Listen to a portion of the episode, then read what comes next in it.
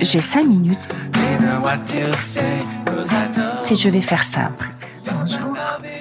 Être une thérapeute incompétente et impuissante afin de ne pas répondre à l'impatience de la demande.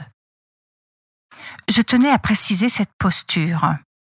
Dans le dernier podcast, donc celui de la semaine dernière, je vous racontais l'histoire de cette femme qui, pour répondre à son besoin d'exigence et d'efficacité, me demandait d'être également efficace et rapide. Son besoin d'efficacité, son exigence, elle le met sur toutes les facettes de sa vie. Il y a des phases de nous qui n'ont pas besoin d'être efficaces. Par exemple, si je suis comptable, évidemment que l'efficacité et l'exigence est une partie importante de ma profession. Par contre, lorsque je reste chez moi, cette phase d'exigence peut se mettre un peu en retrait pour laisser la place à la phase de la relation. Vous comprenez, tout ça, c'est une danse, c'est un jeu. Donc si entre elle et moi, dans cette relation, elle demande de l'efficacité, comment pouvons-nous prouver l'efficacité? Ça n'a pas de sens. Elle me demande donc de répondre à son symptôme en ayant la même attitude. Elle me demande d'être avec elle à son image. Imaginez, si je lui réponds parfaitement, que euh, tout se passera bien, qu'avec moi elle se sentira euh, en pleine sécurité, satisfaite, eh bien par là même je deviendrai un bon médicament, rien de plus. Elle sera destinée à revenir plus tard, ici ou ailleurs. Voilà. Elle n'aura pas de compréhension et elle ne transformera pas, elle n'écoutera pas le symptôme qui est donc ce qui s'est exprimé par des crises d'angoisse. Nous savons, la crise d'angoisse est une crise d'insécurité sur l'avenir. Toute projection est insécure et porteuse de, de peur. Ces crises d'angoisse sont douloureuses et surtout ça l'empêche d'être sereine et en paix la nuit et d'être bien à son travail. Pour ma part, à prendre le risque de la perdre, je préfère lui proposer ma manière à moi d'aborder son angoisse. L'angoisse est souvent une panique face à l'avenir, une forte insécurité, qui l'oblige à ne absolument rien laisser passer, de ne rien lâcher. Tout ça pour contrôler. Mais contrôler quoi? Nous le savons, je le répète presque semaine après semaine, ce que nous contrôlons, ce sont les peurs. Mais sommes-nous sur Terre pour passer notre temps à ne pas prendre des risques? Et si le risque le plus grand est le risque de vivre?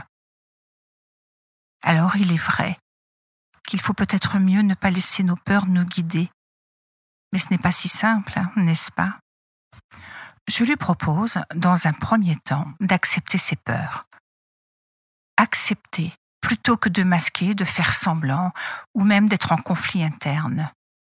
L'acceptation, dire oui à ce qui est. Ça ne veut pas dire ignorer, ça n'a absolument rien à voir. Juste, ok, j'ai des crises d'angoisse, ça me fait mal, et j'ai peur. Mais cela lui semble totalement impossible, la première chose qu'elle me dit, mais si je tombe, si je me laisse aller dans cette vulnérabilité, qui sera présent pour moi Comment me rendre à mon travail Comment est-ce que je vais payer mon loyer, mes charges Qui assumera enfin des tonnes de questions Et nous y voilà. À une simple proposition, toutes ces peurs inondent mon bureau. Elle a peur de lâcher et de se retrouver à mentir. Et oui, le fantasme de la mendicité. C'est un des premiers fantasmes de notre société. La peur du manque, la peur de tout perdre. Une telle insécurité, une ignorance parfaite de l'immensité de nos ressources, de nos capacités à trouver des solutions. En acceptant ses peurs, elle aura l'espace et la détente suffisante pour réfléchir à ses désirs. Derrière chaque peur se trouve un désir. Mais voilà, un désir, ce n'est pas efficace. Un désir se trouve dans le ressenti corporel. Rappelons qu'elle a été une petite fille sage et gentille, dans une obéissance parfaite du plaisir des autres, de ses parents. Mais elle, elle veut quoi? Mais pour répondre à cette question, il lui faut descendre dans son corps, lâcher la tête. Elle a un besoin, un besoin qu'elle ignore encore. C'est un besoin d'errance, un besoin de ne pas savoir. C'est une sachante. Mais les sachants ont besoin de découvrir la facette d'eux qui ne peut pas répondre à tous les problèmes. La facette de l'insouciance, et je vous l'ai dit, la facette de la vulnérabilité. Nous sommes des êtres de, nous sommes des funambules, nous avons besoin d'être en équilibre, un contrôle a besoin en face d'avoir un non-contrôle. Alors, il est temps d'accepter que nous sommes des êtres vulnérables, sensibles et émotifs, que notre vulnérabilité nous met dans notre humanitude. Pleurer, crier, être en perdition, ne pas savoir, avoir peur, c'est parfaitement parfait. L'imperfection est parfaitement à sa place. Allez, Champagne pour fêter le retour de la vulnérabilité.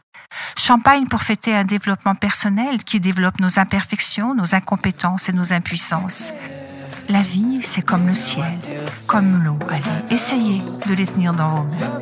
Merci de votre écoute. C'est Armel qui vous parle sur Radio Alpa 107.3. À très vite. Au revoir.